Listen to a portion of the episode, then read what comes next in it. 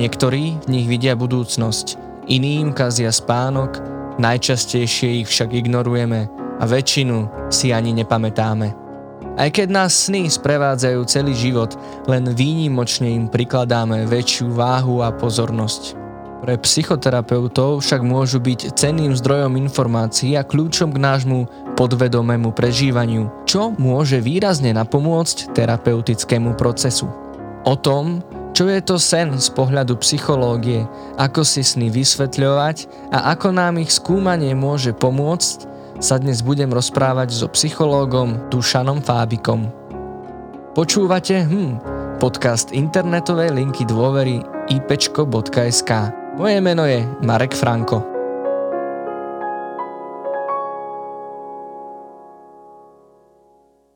Dobrý deň, pán Fábik. Dobrý deň, prajem, ďakujem za pozvanie. Vítajte u na štúdiu.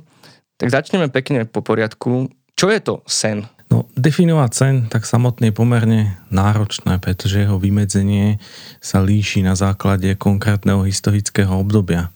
Môžem spomenúť napríklad niektorých odborníkov z histórie a na to môžeme dobre vidieť, aké veľké rozdiely existujú, alebo teda existovali v chápaní sna. Ako prvého by som spomenul samozrejme Freuda, ktorý tému snov začal. To je taká zaujímavá teória. Freud tvrdil, že sen znázorňuje v zamaskovanej podobe naše potláčané želania, ktoré si v delom stave nedovolíme splniť alebo dokonca aj nad nimi rozmýšľať. Freud bol zároveň presvedčený, že želania, ktoré si nedovolíme prežívať a ktoré sa nám potom snívajú, majú primárne sexuálny charakter. Taktiež predpokladal, že tieto sexuálne priania sú sne zamaskované symbolmi. Takže všetko, čo bolo v sne podľa Freuda duté, ako napríklad pohár, váza, jaskyňa, tak všetko toto ponímal ako vagínu všetko, čo bolo podlovasté alebo vypuklé, ako napríklad palica, nožík, pištol, a tak ďalej, tak toto ponímal ako penis. Takže keby sa mi napríklad sníval sen, v ktorom beriem kyticu kvetov a dávam tú kyticu kvetov s radosťou do vázy, tak zajme viete, aké priania by sa tam podľa Freuda zrkadlilo. Zase ďalší autor Karol Jung ale hovoril, že sen znázorňuje tie stránky osobnosti, ktorým nie je umožnené prejaviť sa v bielom živote. Takže napríklad pokiaľ mi nie je umožnené hnevať sa, alebo si nedovolí vyjadriť svoj hnev, tak sa im bude snívať niečo s hnevom alebo niečo agresívne. Ďalší psychoanalytik Alfred Adler, ten zase hovoril, že funkciou snov je príprava osoby na budúce situácie. Takže sen znázorňuje podľa Adlera metaforicky tie situácie, ktoré by mohli nastať alebo ktoré by mohla byť osoba vystavená. No potom prišli na scénu aj ďalší autori, aj neurológovia, ako napríklad Hobson alebo Soms, ktorí sa tvrdili, že sa nemá žiadnu funkciu a že sa jedná len o náhodné obrazy. Alebo významný myšlienkový prúd vytvorili aj kognitívni psychológovia. Jeden zo zástupcov, Kelvin Hall, tvrdil, že sny sú konkrétne vyjadrenie myšlienok snívajúceho a poskytujú prehľad o tom, ako vnímame svet. Preto ak napríklad snívame o nepriateľoch alebo príšerách, tak to znamená, že sa vo svete cítime ohrození alebo že ten svet považujeme za nebezpečné miesto. Čiže len na základe týchto pár príkladov môžeme vidieť, aké sú veľké rozdiely v tom, v tom chápaní sna. Aká je súčasná definícia sna? Tie súčasné teórie sú názoru, že sen je intenzívne spätý s emóciami. Ale výskumy ukázali, že ľudia, ktorým bolo zabraňované snívať, tak tí mali v priebehu bdenia vyššiu mieru úzkosti, vyššiu mieru depresivity, aj ťažšie regulovali svoje emócie a pudové impulzy, teda agresivitu a sexualitu. Naopak ľudia, ktorým nebolo zabraňované snívať, tak tí považovali svoje bdele emócie a zážitky za menej znepokojivé a samozrejme aj lepšie regulovali svoje emócie. Takže tie aktuálne teórie tvrdia, že snívame preto, aby sme spracovali naše emócie z bdelého života. Čo znamená, že sen obsahuje podľa týchto teórií také emócie, myšlienky alebo nejaké iné aspekty prežívania, ktoré sme buď potlačili, nevyjadrili alebo nespracovali. A to z dvoch dôvodov. Buď boli pre nás tie emócie také nepriateľné, alebo boli pre nás prisilné. Môžem uvieť príklad napríklad pre nepriateľné emócie napríklad prebehu bdenia vás znemožní šéf, tak taká prírodná ľudská reakcia je, že sa hneváme. Najradšej by sme šéfovi vynadali alebo aspoň vylepili, ale keďže vieme, že vynadanie šéfovi vám nezvýši plat, fyzické napadnutie nám tiež nespraví dobré meno, tak dajme tomu sa rozhodneme vyhovieť. Spravíme, čo šéf povie a nevyjadríme svoj pocit. Však v tomto prípade zostáva tá emócia hnevu neprijatá a musí sa ventilovať alebo spracovať v sne. A preto potom snívame napríklad o hneve, alebo strachu, alebo sa tam vyskytne niečo s úzkosťou. Podľa toho, aký máme pocit voči tomu šéfovi. A môžem uvieť príklad aj pre prísilné emócie, napríklad pokiaľ sa stane niekomu v priebehu bdenia nejaká tragická udalosť, tak jeden deň je veľmi krátka doba na to, aby sa s tým osoba vysporiadala. Takže tá emócia z tej udalosti, v tomto prípade napríklad smútok, sa bude objavovať aj v sne. Keď sa povie sen, tak e, možno mnohým skôr napadne predpovedanie budúcnosti alebo rôzny výklad snov zo snárov, mm-hmm. rôzne hľadanie symbolov. Robí toto aj psychológia, respektíve e, psychoterapia? Alebo čo sú také populárne mýty, ktoré sa o snoch šíria a teda psychológia ich nepotvrdzuje? Tých mýtov sa šíri pomerne dosť. Jeden z takých mýtov je, čo ste aj spomenuli, alebo aspoň podľa mňa je to mýtus, že by sny predpovedali budúcnosť. Na to sa ľudia dosť často pýtajú a ja v podstate odpovedám stále týmto spôsobom, že si myslím, že sny nepredpovedajú budúcnosť. No.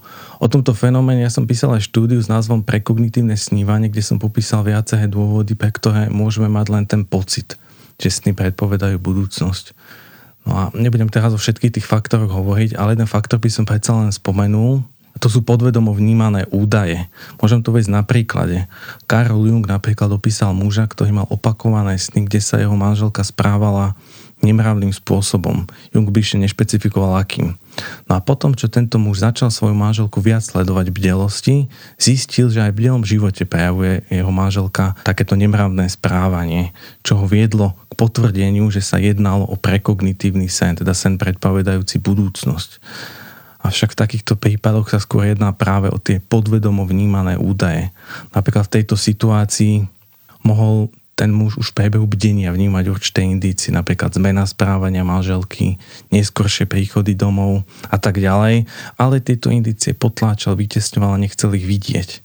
Avšak sen zaradil alebo začlenil tieto potláčané obavy do svojho obsahu, pretože snívame najmä o tých emočných zážitkoch, ktoré sme nespracovali. Čiže takýmto spôsobom nám tie podvedomo vnímané údaje môžu navodiť tú ilúziu, že predpovedáme budúcnosť. Ale ono je to len jeden faktor, tých faktorov môže byť viac, môže byť aj samozrejme faktor náhody. Denne sníva na celom svete asi pol milióna ľudí o tom, že padlo lietadlo. Že keď to lietadlo naozaj padne, tak na ďalší deň môže mať pol milióna ľudí na svete pocit, že predpovedajú budúcnosť. A ten výklad snov podľa snárov, je to možné, aby mali konkrétne postavy, konkrétne prostredie, konkrétne objekty, svoj presný význam? Nie. Nie, tie snáhe, tam je to samozrejme veľmi zjednodušené. Každý človek, každá psychika ľudská má svoju vlastnú symboliku. Funguje to tak, že pokiaľ chce sen znázorniť určitý aspekt nášho prežívania, napríklad si vymyslí napríklad našu agresivitu alebo našu agresívnu stránku, tak si ten sen vyberie taký symbol pre tú agresivitu, s ktorým má snívajúci vytvorený taký najsilnejší, najčerstvejší vzťah. To môže byť napríklad včerajšia návšteva zo, kde osoba videla nejakého zúhivého leva ale zase sen inej osoby môže tú agresivitu znázoriť nejakým vlkom, lebo tá osoba nedávno pozerala nejaký dokument o vlkoch. Že v podstate každá psychika si vytvára na základe svojho života vlastné symboly. To nás vlastne privádza k otázke, že ako prebieha psychoterapia pomocou snov? No, dosť sa to líši, pretože každý človek si zapamätá sny s inou frekvenciou. Sú ľudia, ktorí si nezapamätajú takmer žiadny sen, že potom ani v tej terapii sa s tým nedá pracovať. Niektorí ľudia si zase zapamätávajú viacej snov a dá sa s tým pracovať.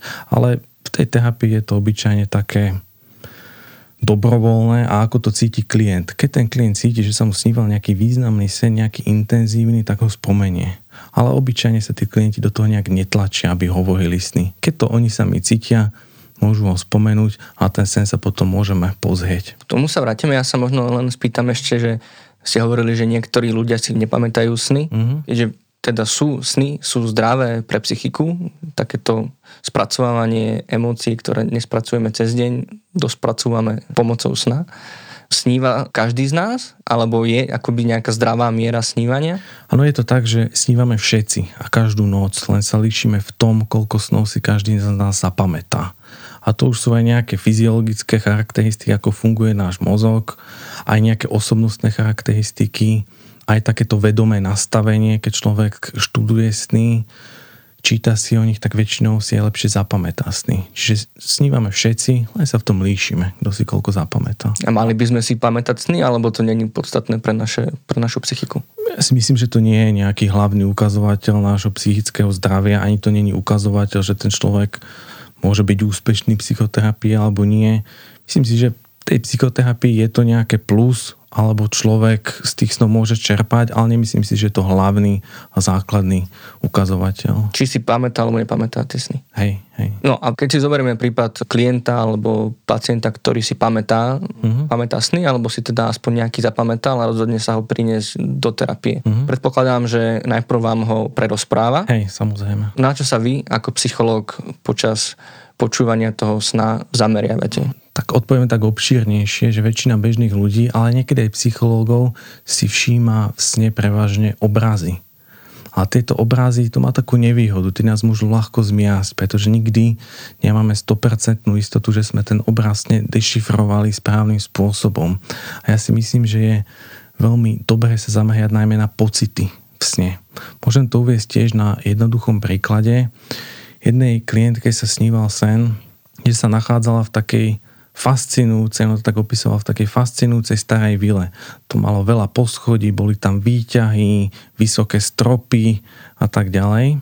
No a zrazu sa tam objavil majiteľ toho domu a ten majiteľ síce ten dom sprístupnil, ale ako by tam tú klientku nechcel. No a keď ten sen si len takto vypočujeme, tak je veľmi ťažké odhaliť ten význam, ale keď som sa začal klientky pýtať na pocity v sne, tak ten význam sa rýchlo odhalil.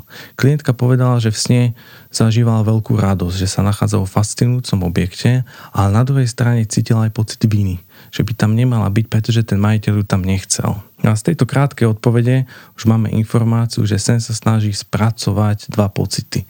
Pocit radosti a pocit viny. Takže som sa klientky spýtal, kde zažíva alebo zažívala takéto pocity. Aj tú radosť, aj ten pocit viny.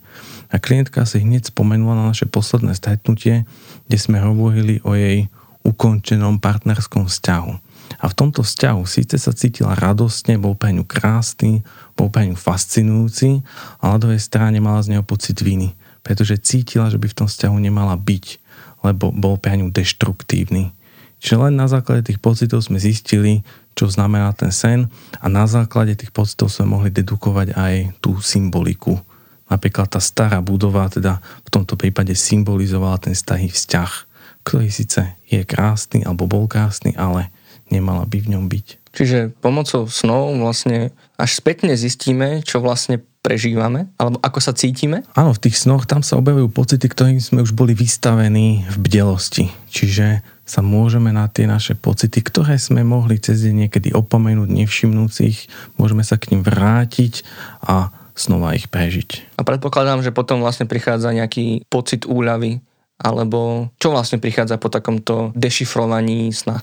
No väčšinou to býva pocit úľavy, to je asi také najčastejšie, niekedy človek môže z toho zostať prekvapený, čo sa tam všeličo zrkadlí, ale keď ten človek tie pocity aj príjme, znova ich prežije, tak najmä áno, ten pocit úľavy. A aký to má v zmysle dlhodobej terapie alebo nejakých opakovaných náštev? Ako tieto informácie, to, to znovu prežitie a uvedomenie si e, týchto emócií pomáha pri procese psychoterapie? Väčšina takých tých psychických ťažkostí, ako sú úzkosti, depresie a iné, majú emočný základ. A táto práca so snami alebo výklad snov je emočná záležitosť. Čiže tam to veľmi pomáha, keď tie emócie klienti poodhalia, všetky, ktoré zažívajú, príjmu ich, akceptujú ich, tak to pomáha aj boju s úzkosťou, s depresiou a tak ďalej.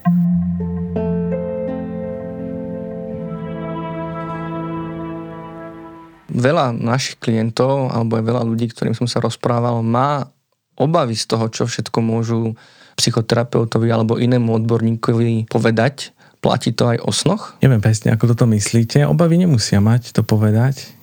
Neviem, ako to myslíte. Či sa im ľahšie hovorí o snoch ako o iných veciach, alebo rovnako môže byť náročné hovoriť o snoch ako možno o niektorých rodinných alebo partnerských alebo iných problémoch. Tiež sa klienti líšia. V tomto niektorí klienti ľahšie hovoria o snoch ako iní, alebo v všeobecnosti platí, že o snoch hovoria klienti s trošku menšími obavami, pretože ten sen predsa poskytuje trošku taký odstup od toho nášho reálneho života, od tých našich bežných emócií, čiže obyčajne o tom tak ľahšie rozprávajú. A ak by bol klient, ktorý si naozaj pamätá dostatok snov, bolo by možné založiť terapiu aj na tomto? Existujú aj také terapeutické prístupy v zahraničí, ktoré sa orientujú výlučne na sny a u nás to nie je také typické. Prečo?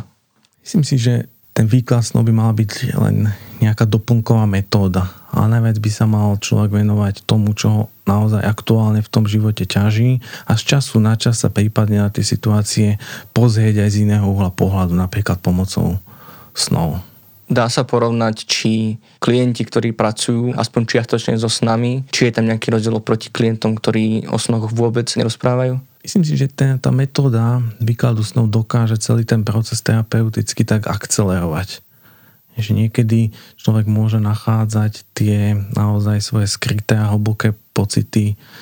Môže to trvať dlhšie a niekedy ten sen, keď sa to tam dobre rozobeje, keď sa tak ten psycholog precízne pýta na tie pocity sne, hľadá tie spojitosti s bdelým životom, ako som povedal, vie to toho klienta tak o mnoho rýchlejšie a kvalitnejšie posunúť dopredu. Vyskytujú sa aj nejaké prejavy snov, ktoré o nás niečo hovoria, napríklad keď sa nám snívajú opakované sny, alebo keď máme nočné mory. Hovorí to niečo o nás ako o ľuďoch? Každý sen samozrejme niečo vypoveda. Tie nočné mory, často s tým prichádzajú ľudia, najmä tí, ktorí zažívajú alebo majú nejaké psychické ťažkosti, ako som spomenul, či už úzkosti alebo depresie, tak tam sa často vyskytujú nočné mory. A tá nočná mora, ona funguje zase na podobnom princípe, ako som povedal. Cez deň môžeme byť vystavení rôznym negatívnym emóciám, ale často tieto negatívne emócie potláčame alebo prehliadame, alebo jednoducho nechceme byť videní ako nejaký slabý, vystrašený, nahnevaný a preto sa tieto emócie spracovávajú v sne, čo spôsobí, že sa dostaví potom nejaký úzkostný alebo nepríjemný sen. No, no treba povedať, že z času na čas môžeme mať všetci nočnú moru a nie je na tom nič patologické, ale ak sa to deje veľmi často, tak treba preskúmať, kde v v živote zažívam nejaké napätie, stres alebo nejakú úzkosť a vyhýbam sa jej. Keď som schopný pochopiť, kde v bielom živote zažívam toto napätie, zažívam tú úzkosť a spravím tam nejaké zmeny, aktívne zmeny, tak tie nočné mohy potom môžu vymiznúť a mali by sme spozorniť, pokiaľ sa nám sníva niečo príliš často. Jasné, že nočné mory nie sú príjemné, tam ľudia asi skôr zbystria, ale možno v prípade rôznych príjemných snov alebo hlavne tých opakujúcich sa snov, pokiaľ si človek ani možno sám neuveduje, že má nejaký problém, ale sa mu niečo sníva až príliš často, mal by začať nad tým uvažovať, že možno navštíviť nejakého odborníka alebo pracovať s tým nejako aktívne?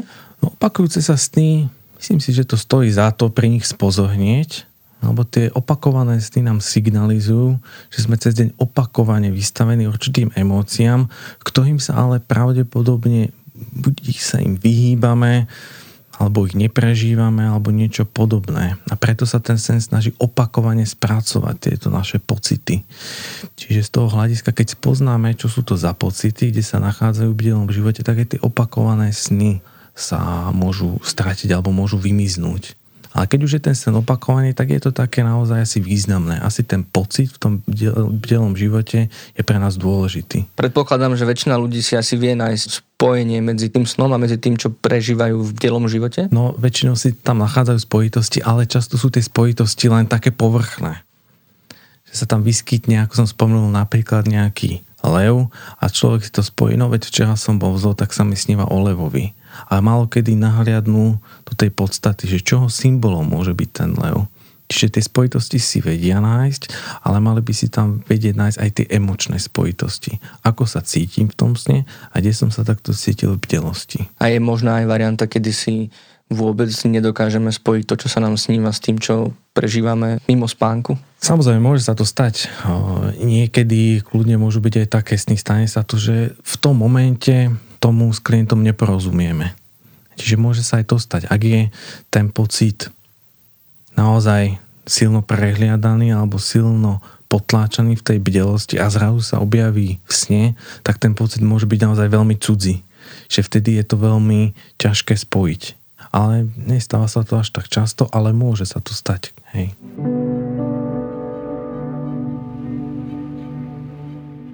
Môžeme aj nejakým spôsobom pracovať so s nami sami, aj bez e, odborníka? Ja si myslím, že sa to dá. Keď sa zameriame na tie emócie, tak tam je podľa mňa je to taká najjednoduchšia, ale aj najlepšia cesta, ako pochopiť svojim snom. A v tomto prípade človek musí byť k sebe naozaj úprimný. Keď sa mu dosníva ten sen a pamätá si ho, tak by si mal naozaj veľmi úprimne vedieť povedať, čo v tom sne zažíval, ako sa v tom sne cítil. Lebo aj klienti často odpovedajú, tie prvotné odpovede ich sú, ako sa cítili v tom sne, tak hovoria nepríjemne, alebo dobre, alebo fajn, alebo v pohode ale človek by si mal naozaj odpovedať tak do hĺbky, aké to boli naozaj pocity, ten nepríjemný pocit, aký to bol pocit. Bol to strach, bol to hnev, keď to bol strach, tak čoho som sa bal? Keď som sa hneval, tak čo ma hnevalo? A keď si viem takto naozaj veľmi úprimne odpovedať, ako som sa v tom sne cítil, tak to je dobrý predpoklad na to, aby som to dokázal nájsť aj v tom bdelom živote. Ale človek musí byť k sebe naozaj úprimný, lebo No, nie je to vždy príjemné si priznať, že v tom sne som sa cítil zahambene a teraz to hľadať v tom bdelom živote, kde som sa cítil zahambene. Existujú aj nejaké pravidlá, ktoré by ste mohli odporučiť klientom našej linky dôvery, ako by si mohli aj sami pomôcť skúmaním svojich snov? Toto je v podstate, ako som to teraz spomenul, to je pre mňa to najzákladnejšie pravidlo sústrediť sa na emócie. Dá sa sústrediť aj na symboly, ale naozaj každý človek tam môže mať svoju vlastnú symboliku a ja keď pracujem s klientmi, tak sa sústredím naozaj vo väčšine prípadov len na tie emócie. Na základe tých emócií sa potom dá uvažovať aj o tej symbolike, ale pre mňa je najdôležitejšie sa sústrediť na tú emočnú stránku človeka. A je to podľa mňa aj najjednoduchšia cesta, ako to musnú pochopiť. Alebo zistiť, akej témy v delosti sa to dotýka. Považujete túto prácu so snami za prospešnú? No, myslím si, že je veľmi prospešná. Pokiaľ sa výklad stá alebo práca so snami robí správne, korektne a psychológovia si tam nevkladajú nejaké svoje vlastné neexistujúce významy, tak to môže byť len pozitívne.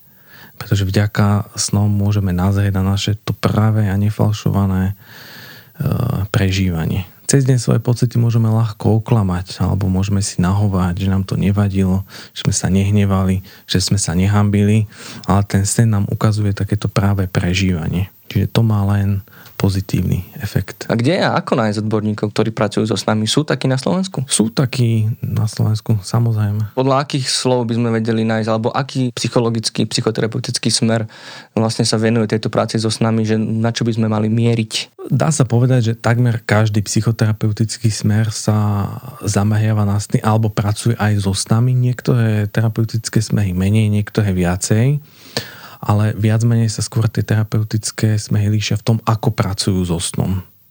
Ale v zásade každý ten smer dokáže s tým snom pracovať.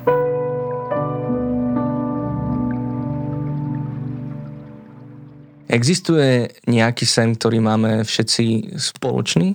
Keď pracujem s klientmi, tak často sa vyskytuje typ sna, kde sú ľudia nejakým spôsobom prenasledovaní alebo naháňaní. A často to býva pri klientoch, ktorí zažívajú úzkosť, často bývajú naháňaní e, zvieratami, či už tygrom, vlkom, levom alebo, alebo inými dravými zvieratami a v tom sne zažívajú úzkosť.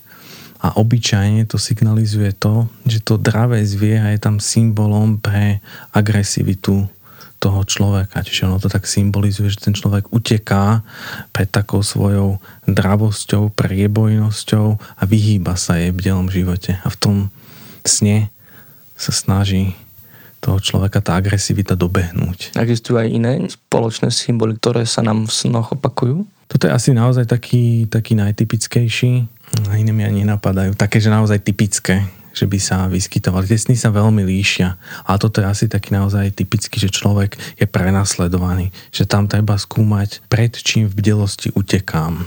A keď sú to zvieratá, tak obyčajne to býva také niečo, že človek sa vyhýba takej tej svojej priebojnosti alebo asertivite. Vtedy sa ľudí pýtam, že máte v bdelom živote dôvod byť viac priebojný alebo asertívny a nie ste takí. A obyčajne tí ľudia majú plno zážitkov, kde by mohli byť viac priebojní. A čím to je, že napriek tomu, že snívame každý inak, tak aspoň tento motív sa nám všetkým opakuje? To je dobrá otázka, často sa nad ňou zamýšľam a myslím si, že tie zvieratá sú taký proste všeobecný symbol pre nejakú takú živočíšnosť, zdravosť, ktorú tak všetci vnímame.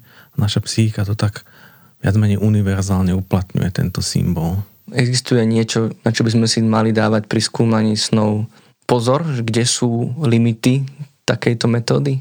No, myslím si, že tento názor by nezdielali všetci psychológovia, ale ja napríklad eh, by som bol opatrný, čo sa týka lucidného snívania. Lucidné snívanie je teda snívanie, kde si uvedomujeme, že snívame a snažíme sa ten sen ovplyvniť. A o tomto nie som presvedčený, či je to pre psychiku človeka naozaj pozitívne, pretože ten sen má nejakú funkciu, snaží sa spracovať nejaké emócie, informácie, myšlienky a nie som o tom presvedčený, že je dobré zasahovať takýmto spôsobom do snu.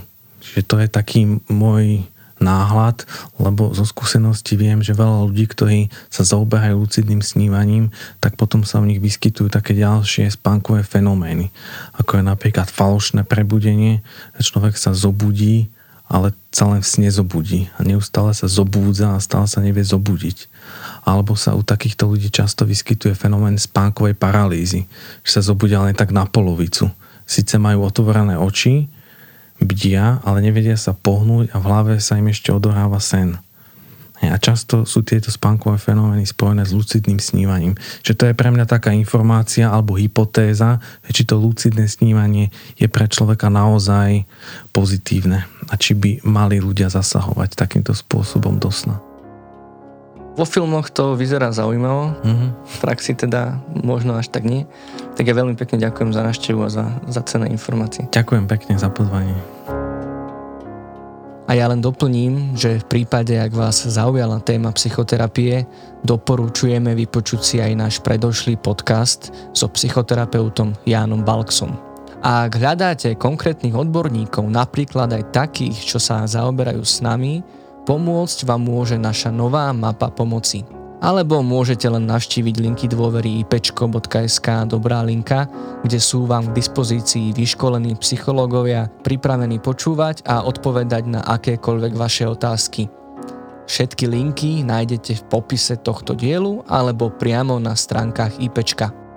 Podcast hm pre vás pripravujú Marek Franko, Lenka Nemcová a Marek Madro – a nájdete ho vo vašej obľúbenej podcastovej aplikácii. S nápadmi a pripomienkami nás môžete kontaktovať pomocou Facebooku, Instagramu alebo mailu na adrese podcast zavinačipečko.sk.